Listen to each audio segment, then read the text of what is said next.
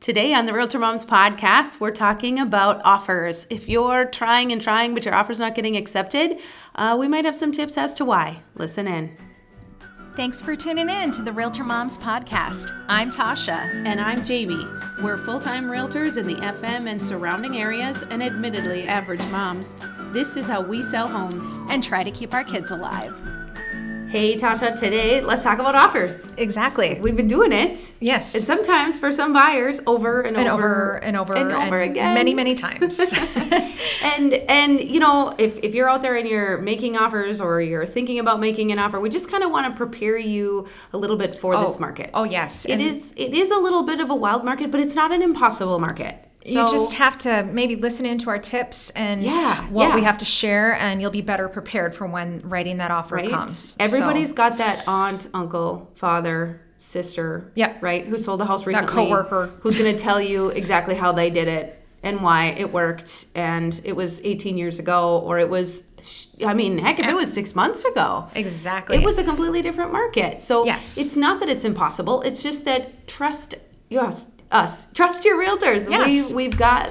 Um, the lowdown on kind of what's working right now in this highly competitive market. correct. So, um, price, Price. right? Price it's not is- always the only thing. It's not always the o- only thing, but there are certain ways we can go about it. But price is definitely a factor in there. If It's a you huge know there are is more than one offer on the home, Right. You know, offering less than list price is probably not Futile. going to get you the home. Probably futile, and part of that kind of depends on the time on market too. But we're we're speaking sort of in general terms because we can't cover every situation. But Exactly. um, if you are going to make an offer on a hot property, you most likely have got to be at least at asking price and be prepared to take our recommendations if we, if we're with you and telling you what we think might might you What is know, it going to take? it, what it might take in order to get that property and be prepared it might be over ask and maybe you're not comfortable with that and then instead you just move on but um, we don't ever want our clients to spend more than they have to but if you tell us as a client i want this house we're gonna we're do gonna what we can are gonna give you the advice that we can Yeah. to get you into that home and and i Yep. Mm-hmm. you know i should add you and i both do this we sit down we talk to our clients we get a good idea is this your you know is are you planning to be in this home for two years are you planning to be in this home for five, seven, ten Right. years because Right. depending upon your future outlook is really going to um, guide us on what we recommend to get you into a home and what you can expect Yeah. and we should probably reference back it you know we had a, have an episode that's um, uh, you know is this the market for you or what Oh, was yeah, uh, you yeah, know, yeah, yeah. is This might not this be the might market not for be you. the market for you and for some people it might may not, not. be but some people have to move right now and it is possible don't believe all the media hype don't don't get sucked up into oh my gosh i don't want to compete we're here to guide you we'll get you Correct. through it um, number two contingencies Yes, and there is a few contingencies. Yeah. So, you know, one thing to kind of think about is we have financing contingencies, we have Mm-hmm. inspection contingencies. What if you have a contingency that you need to sell a property? Right, You know, these are the contingencies we are talking about. So, So, and we can do certain things. Um, you know, we work with a lot of other professionals in the industry. Maybe you, uh, maybe we can make an arrangement to get that inspection contingent, contingency shortened or significantly shortened. Listen, we don't want to give away all our secrets on the podcast, but No. we've got some ideas. we to- have ideas on how to get things done and yeah, and to make those contingencies a little more acceptable by a seller. correct. but still protecting you as the buyer too. And we'll give you all the options. Um, but having a great offer, even if it's like the highest priced offer that you would It- ever it, fathom, may not work Yeah. if you have a home to sell. o- it or may if not it's work littered with other if contingencies. there's lit- littered Right. with other contingencies. So these are things to think about. when We, as we sit down to chat with each of our clients, we really guide and advise depending upon your situation and what you need out of the situation. Right. One of those contingencies um, that is standard or boilerplate on a typical uh, financed purchase agreement is an appraisal contingency. Yes. and appraisals are very important. We do, we're, we're not necessarily saying you can or should or would remove the appraisal. However, in some cases, that's a, a great idea too. But what we're talking about is a contingency for what to do if the house doesn't appraise for Correct. Mm-hmm. the offer that you're making. And how and what can you bring to the table, if anything, to cover if it doesn't appraise. Mm-hmm. Right, So right. let's say we go back to the price, and let's say you decided to offer five. You know, I'm using an example. Yeah. Five thousand over list price. Uh, Right. Mm-hmm. That's what you're willing to offer. The question comes down to: Can you offer an appraisal gap, an appraisal gap coverage for if the home does not appraise? And Mm-hmm. if you can't do a full five thousand dollars, do you have anything left? And you know available to put towards that maybe you only have 2000 Right. but again we can best look at your situation come up with a, come up with a plan on how to make it uh, as comfortable as what you can do but still attractive to a potential seller Right. because you're putting your best foot forward Yeah, you can come in hot and throw an extra hundred thousand dollars on top of the list price. but just if to it get the doesn't house. appraise it's not worth anything A- and a seller and their agent could look at that and say, "Well, that's nice, except you know, you maybe forgot to mention that you can spend up to X number of dollars higher than an appraisal value. If if you didn't get that message across to that seller with the offer."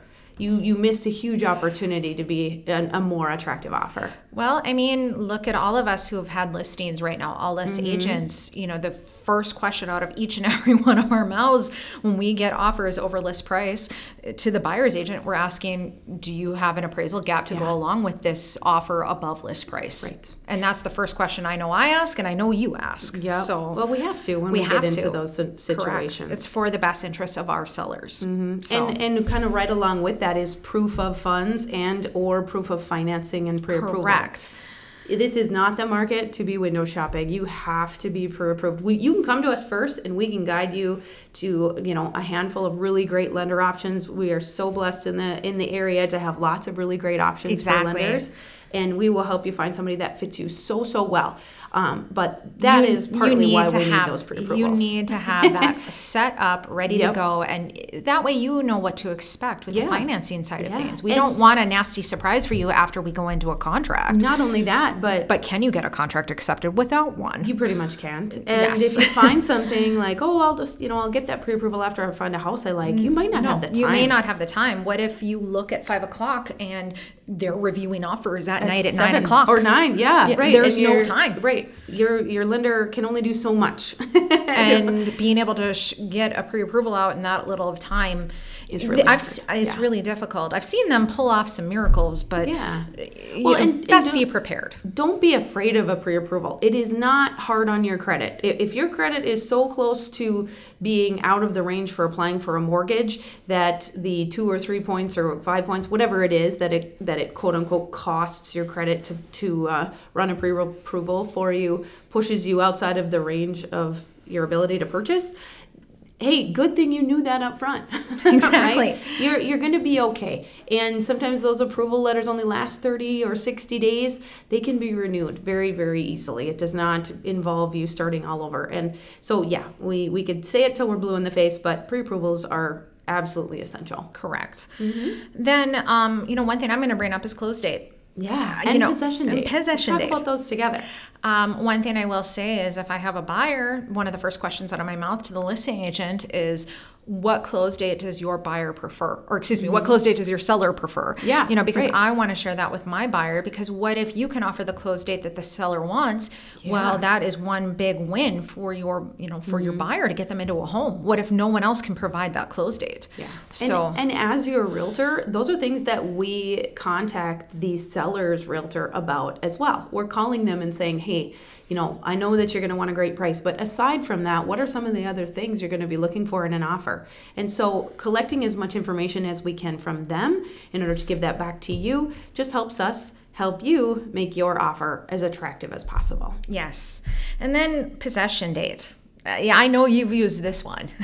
Yeah, right. I've right. used this one too when you told me about it. So Mm-hmm. um, And possession date just means that that potentially you're closing on, let's say Tuesday, but not taking the keys until Thursday. I mean, maybe it's two weeks, maybe it's 24 hours. It just allows the seller to stay in the home a little bit longer, which can be great if the seller is, for example, also purchasing a different home on the same day.